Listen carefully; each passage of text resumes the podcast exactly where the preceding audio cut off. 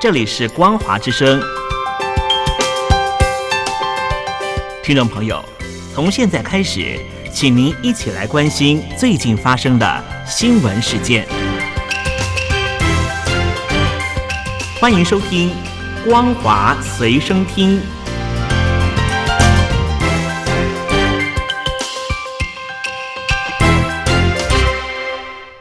各位听众朋友，大家好，欢迎收听本节的《光华随身听》，我是艾格。新闻一开始，继续带您关心关于乌克兰以及俄罗斯战争的消息。有三百多名乌克兰人从乌克兰东南部港市马利坡撤离之际，乌克兰总统泽伦斯基央请联合国秘书长帮忙协助依然受困在马利坡亚速钢铁厂的受伤乌克兰人离开。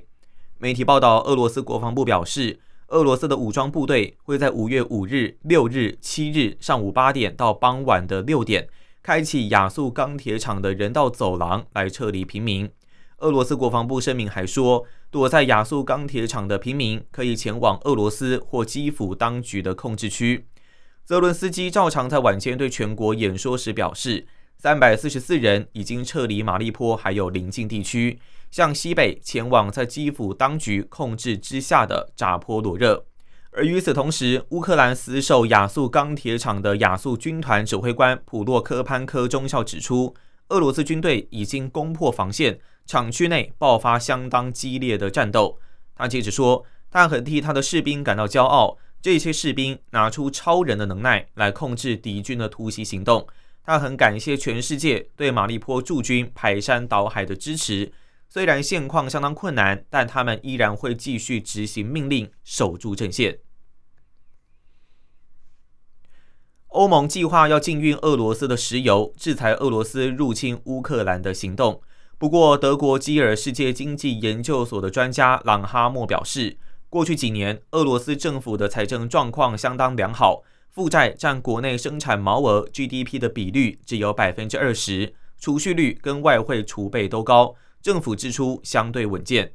此外，俄罗斯成功让经济跟美元脱钩，最近油价又冲高。化石燃料的收入源源不绝，所以即便战争时间拉长，俄罗斯也有条件维持自给自足，经济受到制裁的影响程度有限。朗哈默还分析俄罗斯经济结构的特殊之处，指出民营的服务业落后，相较之下，公部门规模庞大。为了确保总统普廷得到足够的支持，政府透过控制价格以及补贴收入的方式，让公部门员工获得良好的待遇。避免他们的生活受到物价上涨的影响，也因此，朗哈默认为，俄罗斯已经准备好打一场长期的战争，经济能够挺住欧盟的石油禁运，西方不应该期待制裁会让俄罗斯让步。而布鲁塞尔欧洲及全球经济研究所的所长沃尔夫就表示，在欧盟停止进口俄罗斯石油的年底期限以前，许多客户都会匆忙下单，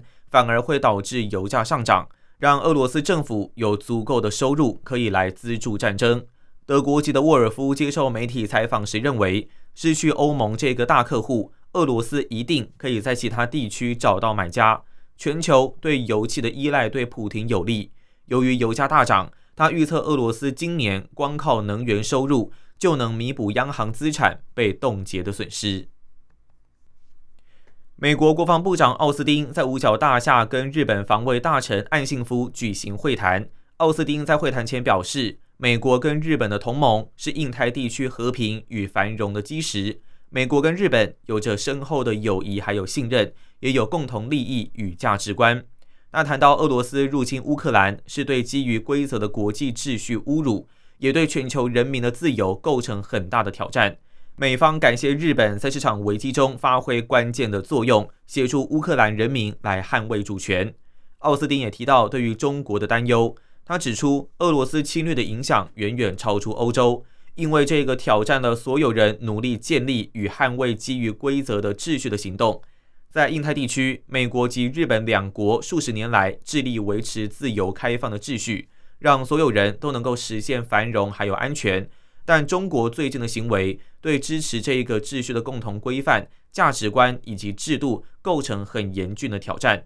面对这个挑战，奥斯汀就说：“美国跟日本将讨论如何建立更加开放与自由的印太地区，包括共同努力强化美日同盟。他并重申对于防卫日本的承诺。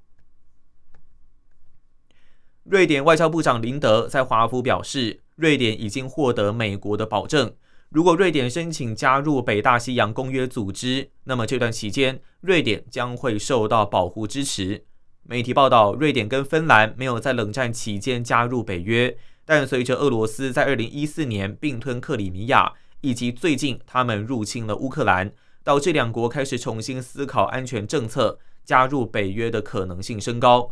不过，瑞典跟芬兰也忧心，在申请加入北约的期间，两国都容易遭受攻击。加入北约需要所有成员国同意，可能会需要长达一年的时间。林德在华府会见美国国务卿布林肯后，告诉瑞典电视台，表明他说他不会叙述任何的细节，但他觉得非常的确定，他们现在已经有美国的保护保证。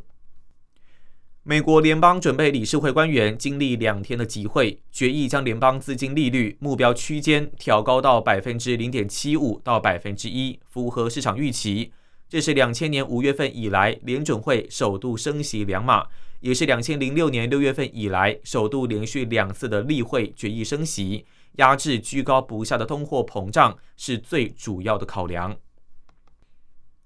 中国海军的辽宁号航空母舰群在西太平洋海域进行实战化的训练。日本防卫省表示，观察到辽宁号的战机以及直升机多次的起降，这也让日本航空自卫队战机紧急升空。不过，辽宁号的战机并没有进入到日本的领空。而中国海军对此表明，辽宁号编队在西太平洋海域进行远海的实战化训练，是中国海军根据年度工作计划组织的一次例行性训练，目的在于提高履行使命能力，符合相关国际法规还有国际实践，不针对任何一方。中国上海封城已经超过一个月的时间，北京等多地疫情持续延烧，严重打击中国的服务业还有制造业。外国媒体综合多名经济学者分析，目前中国经济下滑的压力接近甚至超过武汉爆发疫情的时候，第二季的经济成长面临更大的压力。以上就是本期的光华随身听，我是艾格，感谢您的收听，我们下次见。